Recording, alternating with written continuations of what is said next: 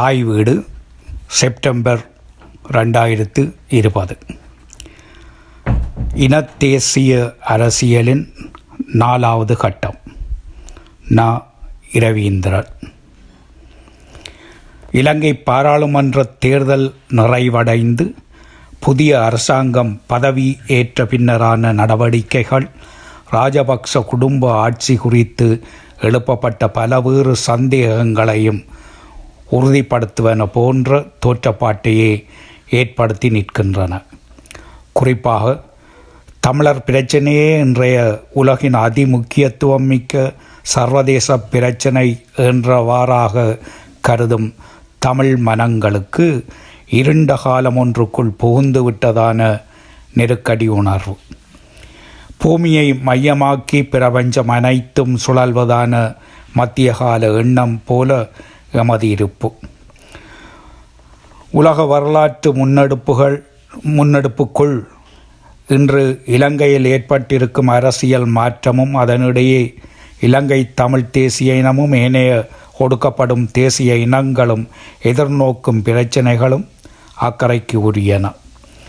எழுந்தமானமான தன்னாட்சிகளை கடந்து இன்றைய உலக மக்கள் எதிர்நோக்கும் நெருக்கடிகளின் பகுதியாக எமக்கானவற்றை கருதி விடுதலை மார்க்கத்தினை வகுத்தாக வேண்டிய தேவை எம் முன்னால் உள்ளது. மூன்றாம் உலக யுத்தம் ஒன்று ஏற்பட்டு விடுமா என்ற சந்தேகம் வலுப்பட்டு வரு வலுப்பட்டு நிற்கிற இன்றைய சூழலில் இலங்கையின் வகிபாகம் எத்தகையதாக உள்ளது? இதனுள்ளே எமது இனத்தேசிய அரசியல் பெற்றுள்ள முக்கியத்துவம் எவ்வகைப்பட்டது? இன்று இனப்பிரச்சினை தீர்வின் குறைந்தபட்ச அடையாளமாக உள்ள பதிமூன்றாவது திருத்தச் சட்டமே தூக்கி வீசப்படுமா என்ற சந்தேகம் எழுந்துள்ள சூழலில் இந்தியா அது குறித்து அலட்டிக்கொள்ளாதிருப்பது ஏன்? இந்திய விஸ்தரிப்புவாதத்துக்கு எதிராகவும் இஸ்லாமிய பயங்கரவாதத்தை முறியடிப்பதாகவும் கூறியபடி மேலும் பௌத்த சிங்கள பேரினவாத ஒடுக்குமுறைக்கு எதிரான இன தேசிய விடுதலை அரசியல் எவ்வகையில் முன்னெடுக்கப்பட வேண்டும்? இந்த கேள்விகளுக்கான சில தேடல்கள் இங்கு. நிலைமாறு கட்டத்தின் உறுதிப்பாடு. ரணில் பிரதமராக இருந்தவரை இந்தியாவினதும் அமெரிக்காவினதும் சொல்லுக்கு மதிப்பளித்து தமிழர் பிரச்சினை தீர்க்கப்பட வாய்ப்பு இருப்பதான நம்பிக்கை பலரிடம் இருந்தது. அமெரிக்கா தான் தொடர்ந்தும் உலகின் முதல் நிலை வல்லரசாக நீடிக்கும். அது இரண்டாம் மூன்றாம் நிலைகளுக்கு வீழ்ந்துவிடும் என்பது போல சொல்லப்படுவது. இன்று நேற்றல்ல சோவியத் யூனியனுடனான பனிப்போர் காலத்திலும் சொல்லப்பட்ட விவகாரமேதான். வீழ்ந்து சிதறியது சோவியத் யூனியனே அன்றி ஐக்கிய அமெரிக்க வல்லரசு அல்ல அந்த அமெரிக்காவின் அனுசரணையுடனேயே தமிழ் தேசியம் தனது விடுதலையை வென்றெடுக்க வேண்டும். எனச் சொல்கிற மதி உரைஞர்கள் உள்ளனர். ரணிலுடன் அவரது பரிவாரங்கள் அனைவரும் ஒட்டுமொத்தமாக தோற்கடிக்கப்பட்டு சீன சார்பு மஹிந்த ராஜபக்ச பிரதமராக்கப்பட்டுள்ளமை அபாய அறிகுறியா என்ற கேள்வி எழுந்து நிற்கிறது. பாதுகாப்பு விடயங்களில் இந்தியாவுக்கு அனுசரணையாக இருப்போம். வர்த்தகம் உள்ளிட்ட ஏனைய உறவுகளில் பிற நாடுகளுடனான தொடர்புகளை வலுப்படுத்துவோம் என புதிய ஆட்சியாளர்கள் சொல்லுகின்றனர். கொழும்பு துறைமுக நகர் உருவாக்கப்படுவதற்கு கூட இந்தியாவின் அனுமதியை பெற வேண்டியிருந்தது. வர்த்தகம் உட்பட்ட பல விவகாரங்களில் இந்தியாவின் அனுமதியின்றி இலங்கை செயற்பட இயலாது என்பதற்கான ஒப்பந்தங்களை ஏற்கனவே ரெண்டாயிரத்தி பத்தொன்பதாம் ஆண்டில் மகிந்த மன்மோகன் சிங் கைச்சாத்திட்ட உடன்பாடுகளில் ஏற்றுக்கொண்ட பின்னர் மீறிச் செல்ல அனுமதி உள்ளதா? மிக காத்திரமான அறுதி பெரும்பான் பெரும்பான்மையுடன் வெற்றி பெற்ற இப்புதிய அரசாங்கம்தான் மீறி பாய்வதற்கு முற்படுகிறது என்றில்லை. ஏற்கனவே காங்கிரஸ் கட்சியுடனான ஒப்பந்தங்கள் தானே அவையெல்லாம். இனி புதிதாக ஆரம்பிப்போம் என்று முதற் தடவை நரேந்திர மோடி பிரதமரானதும் ஓடோடிச் சென்று மஹிந்த ராஜபக்ச சொல்லி பார்த்தார். அதெல்லாம் சரிவராது. செய்யப்பட்ட ஒப்பந்தங்கள் ஒவ்வொன்றும் பின்பற்றப்பட வேண்டியனவே என மோடி சொல்லி அனுப்பியிருந்தார். அப்போது நேரடியாக ஒப்பந்த உள்ளடக்கங்களை மாற்றுவதற்கு மோடி அரசு சம்மதிக்காத பொழுதிலும் சுதந்திர நாடு என்ற நினைப்புடன் ஜனாதிபதியாக இருந்த மஹிந்த சீன சார்பு நடவடிக்கைகளை அதிகரித்து சென்றார். உடன்படிக்கை மீறல்களாக இவற்றை வெளிப்படுத்த இந்தியா முற்படவில்லை.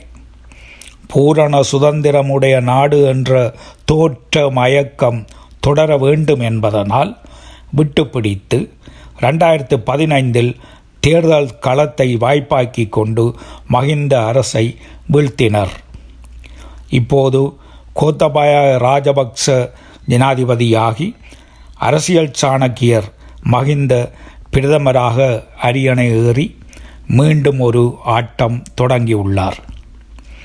முன்னதாக இலங்கையை கட்டுப்பாட்டுக்குள் கொண்டு வர முப்பது வருட யுத்தத்தை இலங்கையினுள் நடாத்துவதற்கான அரசியல் இயக்க பொறிமுறையை இந்தியா கையாண்டது. தேர்தல் வரை பொறுத்திருந்து மீற முற்பட்ட மஹிந்தவுக்கு ரெண்டாயிரத்தி பதினைந்தில் பாடம் புகட்டியது. இப்போதும் இந்தியா அவசரப்படப் போவதில்லை.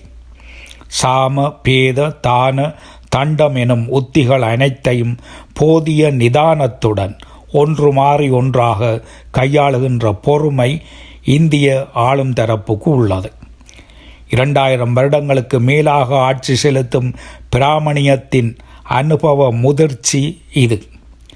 அதிகாரத்தை அதிகார மையத்தை கண்டுணர மாட்டாமல் அயலில் உள்ள சாதிகளை மோதவிட்டே ஆட்சியை கொண்டு நடாத்தும் உத்தி இன்று ஏகாதிபத்திய பரிணமிப்பில் உள்ள பொழுதும் கை கொடுத்து உதவுகிறது. இன்றைய இலங்கை அரசு புதிய உத்திகள் ஊடாக மீறல் கொள்கிற பொழுது இன முரண்பாடுகளை மீண்டும் கொழுந்துவிட்டெறிய வைக்க ஏற்ற எதிபற்று நிலை இன்னமும் பேணப்பட்டவாறுள்ளது. இந்தியாவின் அகநிலை தேவையும் இலங்கையை கையாள்வதற்கான அவசிய அவசர கதியற்றதாக முன்னெடுக்க நிர்பந்தித்தபடி உள்ளது. ஏகாதிபத்திய எதிர்ப்பு போராட்டத்தின் வாயிலாக ஆயிரத்தி தொள்ளாயிரத்தி நாற்பத்தி ஏழில் சுதந்திரம் பெற்ற இந்தியா அமெரிக்க ஊடுருவலை அனுமதிக்க மறுத்து சோவியத் யூனியனுடன் நட்புறவை பேணி மக்கள் நல அரசுக்கு உரிய பல கட்டுமான நிர்வகிப்புடன் முன்னேறி வந்திருந்தது. அதனூடாக வளர்ந்த இந்திய பெருமுதலாளி வர்க்கம் இந்தியாவை ஏகாதிபத்திய நாடாக மாற்றி அமெரிக்காவுடன் கூட்டமைத்து ஏனைய நாடுகளை கபலீகரம் செய்ய வேண் செய்ய வேண்டுமாயின் உள்நாட்டினுள் கட்டமைப்பு மாற்றங்களை செய்தாக வேண்டும். இன்றைய இந்துத்துவ ஆட்சியாளர்கள் படிப்படியாக அத்தகைய மாற்றங்களை செய்து வருகின்றனர். இந்திய அரசின் மென்போக்கு பாசிச நடமை நடைமுறைகளுக்கு எதிராக மக்கள் விடுதலை சக்திகள் வீறார்ந்த போராட்டங்களை முன்னெடுத்தவாறு உள்ளனர் ஆயினும் பரந்துபட்ட மக்கள் எழுச்சியை இந்துத்துவ ஆட்சியாளர்களுக்கு எதிராக முன்னிறுத்த இயலவில்லை. மோடி ஆட்சி மக்களது வாழ்வாதாரங்களை நாசப்படுத்தி வருவதனை அம்பலப்படுத்தி தேர்தலை முகங்கொண்ட பொழுதிலும் முன்னரை காட்டிலும் பெரு வெற்றியை மோடி இரண்டாம் தவணையில் பிரதமரான பொழுது பெற்றுக்கொண்டார் இந்துத்துவத்துக்கும் இந்து சமயத்துக்கும் உள்ள வேறுபாட்டினை புரிந்து கொள்ளாமல் முன்னெடுக்கப்படும் பரப்புரை நடவடிக்கைகள் இந்துத்துவ அணி பலம் பெறுவதற்கே வழிகோலி வந்திருக்கிறது. இத்தகைய வாய்ப்பை சாதகமாக்கி கொண்டு இந்துத்துவ ஆட்சியாளர்கள் மக்கள் விரோத நடவடிக்கைகளை தொடர் தொடர்கின்றனர். துறை வங்கிகள் தனியார் துறையிடம் ஒப்படைக்கப்படுவது உட்பட மக்கள் நல அரசுக்குரிய அனைத்து வடிவங்களும் ஒழித்து கட்டப்படுவதன் ஒரு வெளிப்பாடு கொரோனா ஊரடங்கின் பொழுது கோடிக்கணக்கான மக்கள் ஆயிரம் ஆயிரம் மைல்களை நடந்தே கடந்து மடிய வேண்டி வந்தது. மக்கள் விரோத ஆட்சி முறையை கண்டுகொள்ளாதிருக்க சீன பாகிஸ்தான் எதிரிகளுக்கு எதிரான விழிப்புணர்வு கொதிநிலையை பேணும் நடவடிக்கைகளை இந்துத்துவ கும்பல் கையேற்றபடி உள்ளது. இந்து சமுத்திர ஆதிக்கத்தை அமெரிக்காவுடன் கூட்டமைத்து இந்தியா கைவசப்படுத்தி வைத்திருப்பது இந்திய மக்கள் நலனுக்கு அவசியமானது என ஆளும் கும்பல் வலியுறுத்துகிறது. லட்சக்கணக்கில் சாகவிடப்படுகிற மக்களுக்கான நலனா? கொள்ளை நோய் கொடூரத்துக்குள்ளேயும் லாபம் ஈட்டி வளரும் மில்லியனர்களதும் அதிகார கும்பலுக்கானதுமான நலனா? இந்த சமுத்திர பிராந்தியத்தினுள் அமெரிக்க மேலாதிக்கத்துக்கு இந்தியா செங்கம்பள வரவேற்பை செய்கிற பொழுது அதனை முறியடிக்கும் வகையில் சீனாவும் தனது காய் நகர்த்தல்களை மேற்கொள்ளவே செய்யும். ஏற்கனவே பாகிஸ்தான் பங்களாதேஷ் பர்மா போன்ற நாடுகளுடனான உறவை சீனா வலுப்படுத்தி வந்துள்ளது. இன்று இலங்கையின் ஆட்சி மாற்றமும் அதற்கு சாதகமாக மாறியுள்ளது. சீனாவுடனான உறவை இலங்கை வலுப்படுத்த முனையும் பட்சத்தில் தமிழினை தமிழின விடுதலை மீது இந்தியாவின் கரிசனை பன்மடங்கு அதிகரிக்க வாய்ப்புள்ளது. ஏகாதிபத்திய வல்லரசாக நிலை மாறும் மாற்றத்தில் இந்தியாவின் உள்ளே உறுதிப்பாட்டை பேணும் பொருட்டு இலங்கையையும் வேண்டாத ஒரு எதிரியாக உணர்வதற்கு பௌத்த சிங்கள மேலாதிக்க கொடூர அரக்கத்தனத்தை காட்டி தமிழர் உரிமை தீயை முள்ளிவாய்க்கால் நினைவேந்தல் களத்தில் சுவாலை விடச் செய்வது வாய்ப்பாக அமையலாமல்லவா? மாற்று அரசியல் செல்நாரி.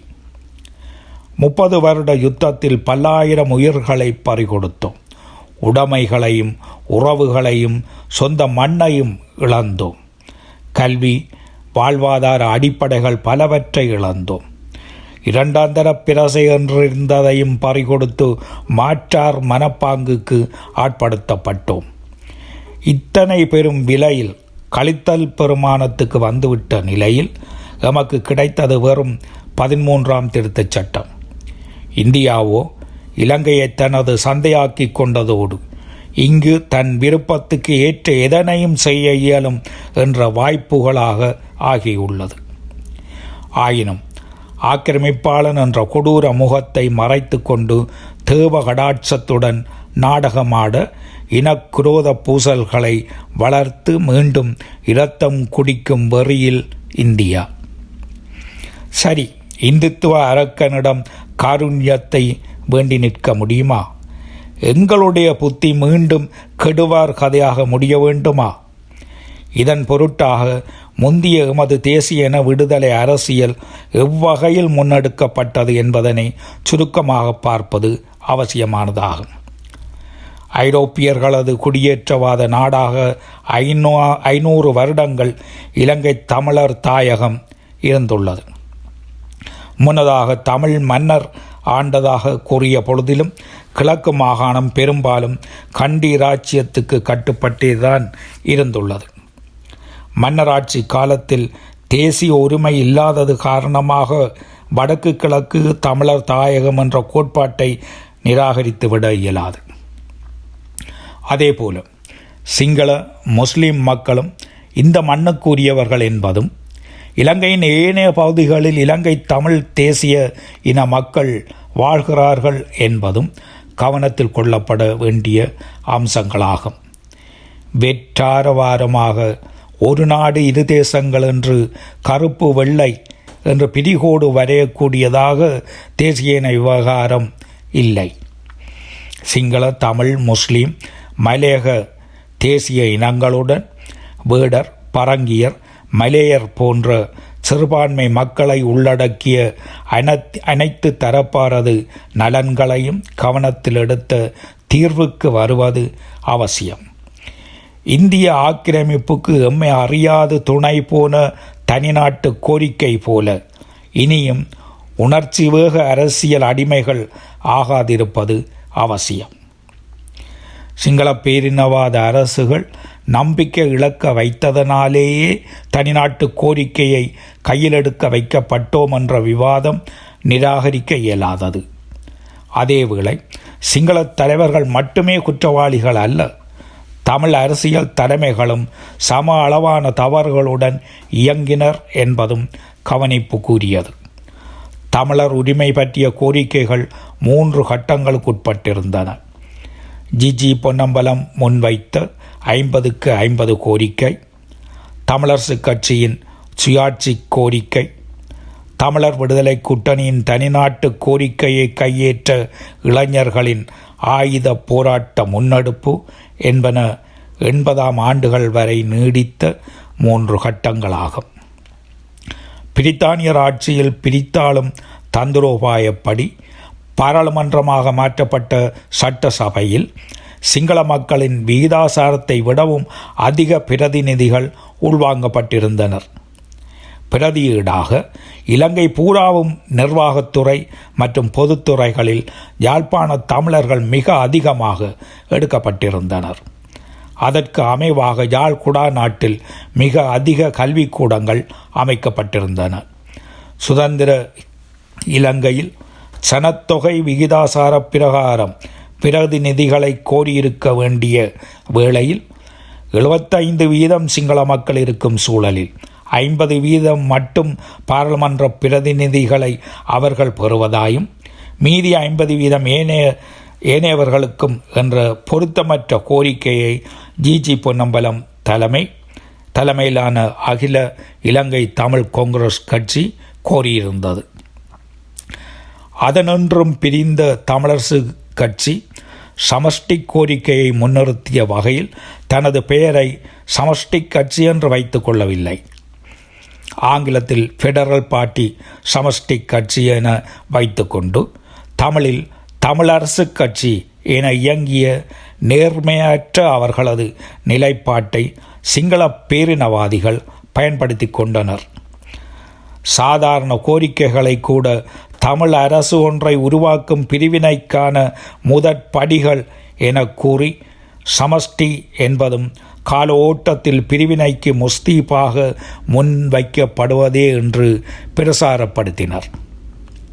அந்த இரு கட்சிகளும் மக்களை தொடர்ந்து ஏமாற்றி வந்த சூழலில் இளம் தலைமுறையினர் அவர்களை நிராகரிக்கும் நிலை ஏற்பட ஆரம்பித்த பொழுது தமிழர் விடுதலை கூட்டணி என்ற இணைந்து மாறுபட்ட சூரத்தனமாக தனித்தமிழீழ கோரிக்கையை முன்வைத்தார்கள்.